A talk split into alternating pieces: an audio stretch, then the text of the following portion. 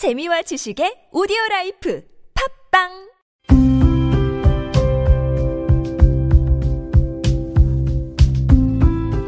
칼럼을 읽어드립니다.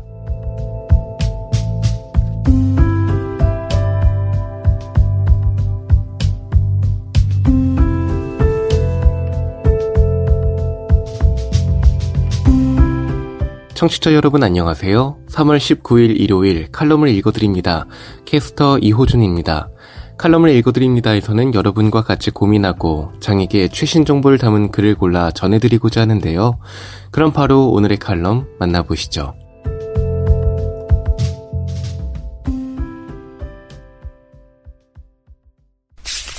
에이블 뉴스, 조현병은 마음의 암이 아니다.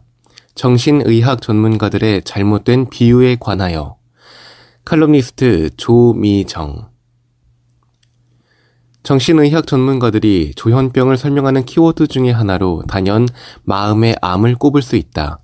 조현병은 정신질환 중에서 그 증상의 심각도와 영향이 크기 때문에 높은 사망률을 기록하는 암에 빗댄 것이다.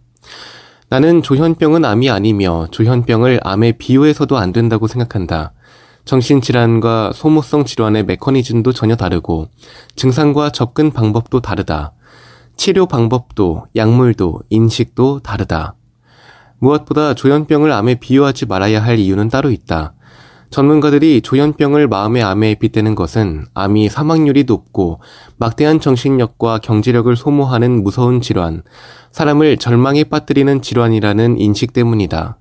암의 심각성과 파괴력에도 불구하고 암은 종류에 따라 조기에 발견하면 완치 가능성이 높아지기도 하며 완치하지 못하더라도 꾸준한 치료와 관리를 통해 생명을 조금씩 연장할 수 있다는 건 역시 상식이 되었다.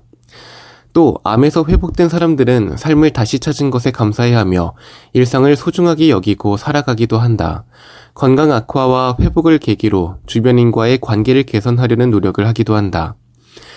암이 비록 여전히 치명적인 질환이지만 신체적으로도 정신적으로도 회복의 가능성이 없는 것은 아니며 한 번 회복되면 삶의 의미를 되찾아주는 역할을 하기도 한다. 그러나 조현병이 마음의 암이라는 비유는 조현병의 악 영향을 강조하기 위해 암의 무섭고 비극적인 전만을 이용하고 있다. 이건 슬픔 속에서도 암을 이겨내고 건강을 회복하기 위해 노력하는 암 환자들을 대상화하는 것이다. 실제 암 환자들이 이런 비유를 본다면 어떤 생각을 할까? 조현병의 위험성과 악 영향만을 강조하는 접근 역시 좋지 않다. 조현병 역시 정신의학계에서는 중증 정신질환에 속하지만 약물치료, 심리상담, 커뮤니티 케어 등을 통해 사회적, 직업적 기능을 회복할 수 있다. 기능이 완전히 회복되지 않더라도 조현병 회복의 경험은 당사자에게 삶을 다시 시작할 용기를 준다. 조현병이 얼마든지 회복될 수 있음에도 불구하고 조현병을 마음의 암에 비유하며 조현병에 대한 공포를 조장하는 것은 조현병 당사자에게 회복의 희망을 앗아갈 수 있으며 오히려 삶을 자포자기하게 만들 수 있다. 많은 정신의학 전문가들이 조현병 당사자의 희망을 박탈하는 표현을 공공연히 하는 것은 내게 분노와 슬픔을 일으킨다. 정신의학계의 잘못된 비유는 또 있다. 우울증이 마음의 감기라는 것이다. 우울증이 누구에게나 올 수 있고 치료하면 금방 회복될 수 있다는 희망을 주기 위해서 사용하는 표현인 것은 잘 안다. 그러나 조현병의 마음의 암에 비교하면 이것이 우울증과 조현병의 위계를 나누는 표현이라는 점을 알 수 있다. 우울증과 조현병은 비록 일반적인 정신질환과 중증 정신질환이라는 차이점은 있으나 증상의 심각성을 정확히 비교하기 어려운 데다가 오히려 우울증 당사자의 자살률이 가장 높다. 건강보험심사평가원이 정동장애 저널에 발표한 정신질환 퇴원 환자의 자살률 추세에 따르면 이천십팔년 퇴원 후 삼십일 내 자살률은 우울증이 십만 명당 삼백육십사 점 사 명, 조현병은 백육십칠 점 팔 명이었다. 정신의학계는 조현병의 위험성만을 강조하고 있으나 우울증도 방치되면 비극적인 결과를 초래할 수 있다. 심지어 진짜 감기라고 할지라도 노인이나 면역력이 약한 환자는 사망할 수도 있다. 게다가 우울증과 마찬가지로 조현병도 누구에게나 찾아올 수 있다. 유병률이 일 퍼센트로 알려져 있으나 계층과는 무관하며 성별의 차이도 적다. 조현병은 특별한 사람에게만 찾아오는 것이 아니다. 조현병도 얼마든지 회복 가능하다는 사실은 앞에서 이야기했으니 더 말할 것도 없다. 정신의학계가 조현병을 마음의 암에, 우울증을 마음의 감기에 비유하는 것은 둘 다 조현병과 우울증의 조기 발견과 치료를 촉진하기 위한 것이다. 그러나 잘못된 비유를 사용하며 조현병과 우울증의 위계를 나누는 것은 조현병 당사자와 우울증 당사자 그리고 암 환자 모두에게 도움이 되지 않는다. 정신의학계는 조현병에 대한 공포를 조장해서는 안 된다. 지금 여러분께서는 케이비아이씨 뉴스 채널 매주 일요일에 만나는 칼럼을 읽어드립니다를 듣고 계십니다. 더 인디고 안승준의 다름알기 이상한 여자를 소개합니다. 안승준 더 인디고 집필위원. 난 연애는 외식, 결혼은 집밥과 같은 것이라고 이야기한다. 외식 메뉴는 아주 맛있는 것을 고르기도 하지만 한 번쯤 도전해보고 싶은 것을 택하기도 한다.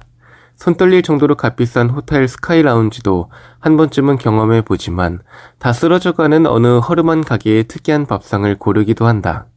한 번쯤이라는 가정하에 어떤 선택도 가능한 것이 외식이지만 그런 것들을 매일 먹는 집밥으로 택하는 경우는 거의 없다. 비싼 것은 너무 부담스럽고 특이한 것은 매일 먹기엔 좀 그렇다. 그래서 한국인의 집밥은 대체로 쌀밥에 김치를 베이스로 한다. 내 입맛 때문이기도 하지만 남들 다 그렇게 하니 그게 맞는 거라고 생각하고 특별한 고민 없이 매일 아침밥을 짓고 김치를 꺼낸다. 연애나 결혼도 그런 점에서 매우 유사하다. 연애라면 잘생긴 사람도 보고 특이한 매력 가진 사람도 만나보지만 결혼이라는 대사를 앞두고는 남들처럼 평범함을 택하는 쪽을 선택한다. 연애라면 외국인도 장애인도 외계인도 한 번쯤이야 라고 생각하는 이들은 적지 않지만 그 문제가 결혼이라고 하면 딱 한 번 먹어보았던 전갈 요리를 내 집밥으로 매일 먹는다고 결정하는 것만큼 어려운 과제가 된다. 매일 전갈만 먹고 살고 싶은 사람도 분명 존재할 수 있지만 그런 사람이라 하더라도 가족이나 주변 시선 아랑곳하지 않고 집밥으로 그 특이한 메뉴를 선택한다는 것은 현실적으로도 성공 확률이 너무도 희박하다. 전갈 요리를 매일 먹지 못했을 때 그가 죽기라도 한다면 모르겠지만 그에게 그것을 대체할 수 있는 평범한 음식들은 너무도 많다. 같은 이유로 장애인에게 연애의 기회는 생각보다 많지만 그것이 결혼으로 이어진다는 것은 전갈 요리가 집밥이 되는 것만큼이나 어렵다. 매력적인 시각장애인 한 번쯤 만나볼까 하는 사람도 그와 평생을 함께한다는 결심을 하기까지는 수많은 난관을 넘어야 한다. 그를 대체할 평범한 비장애인들이 너무 많고 구체적 설명을 듣지 않아도 그를 둘러싼 대부분의 주변인은 장애인보다는 비장애인을 택하는 것이 옳다고 주장한다. 그에게 전갈 요리가 얼마나 소중한 것인지 혹은 장애인을 사랑하는 그의 마음이 얼마나 간절한 것인지는 세상 사람들에게 그다지 중요한 논제거리조차 되지 않는다. 사람들은 끝끝내 그런 선택을 한 이들을 이상한 사람이라고 정의하고 이해할 수 없다고 말한다. 그래서 눈 보이지 않는 내가 결혼하기 위해서는 극악한 확률을 뚫고 이런 이상한 여자를 찾는 제국으로부터 출발해야 했다.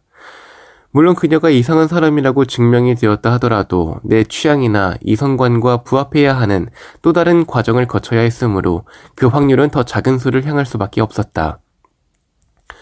비록 내가 사람들이 말하는 독거 노총각 장애인이긴 하지만 그렇다고 해서 세상 맘착한 여성들 가운데 랜덤으로 내 배필을 택할 수는 없지 않겠는가? 혹시 걱정하는 이들이 있을까 염려돼서 말하지만 당연히 내 마음을 움직이는 이성을 만나는 과정이 우선되었다. 이 여자는 이상해도 너무 이상했다.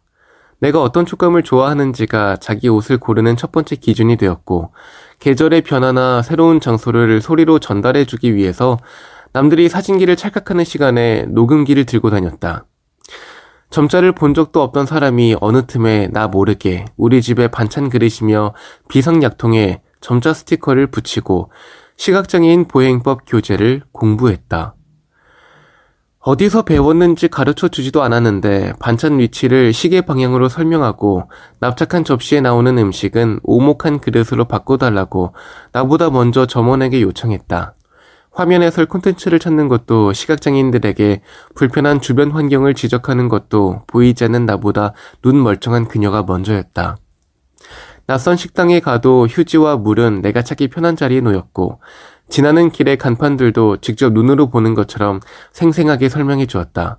어느 틈에 내 세상은 장애가 없는 것처럼 편안해졌다. 늘 내게 팔 내어주고 걷는 게 힘들지 않아? 다 설명하려면 뭐가 붙지 않아? 라고 묻는 내게 그게 왜 힘들어요? 다른 여자가 오빠 안내하다가 데려가 버릴까봐 더 무서워요. 라고 수줍게 웃으며 이야기하는 정말 이상한 사람이다. 내 이상한 친구는 스스로가 시각장애인이 아니어서 내게 미안하다고 말한다.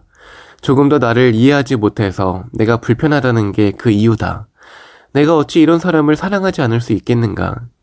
난 사람들이 종종 내 눈 한쪽이라도 주고 싶어요 라고 말할 때 진짜 그런 상황이 되면 그럴 수 있을까 의심한 적이 많다.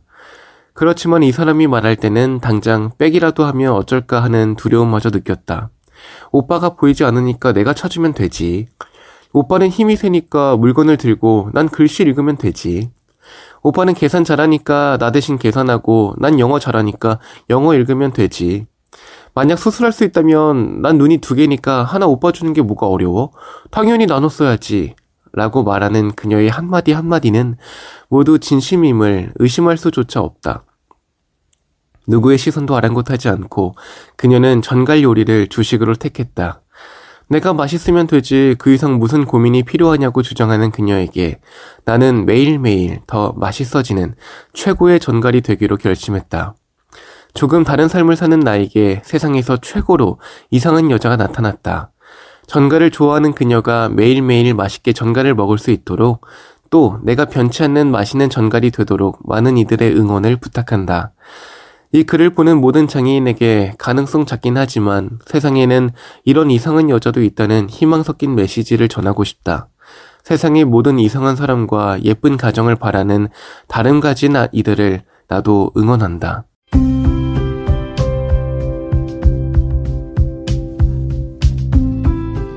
삼월 십구일 일요일 칼럼을 읽어드립니다. 오늘 준비한 소식은 여기까지입니다. 지금까지 제작의 이창훈, 진행의 이호준이었습니다. 끝까지 청취해주셔서 고맙습니다.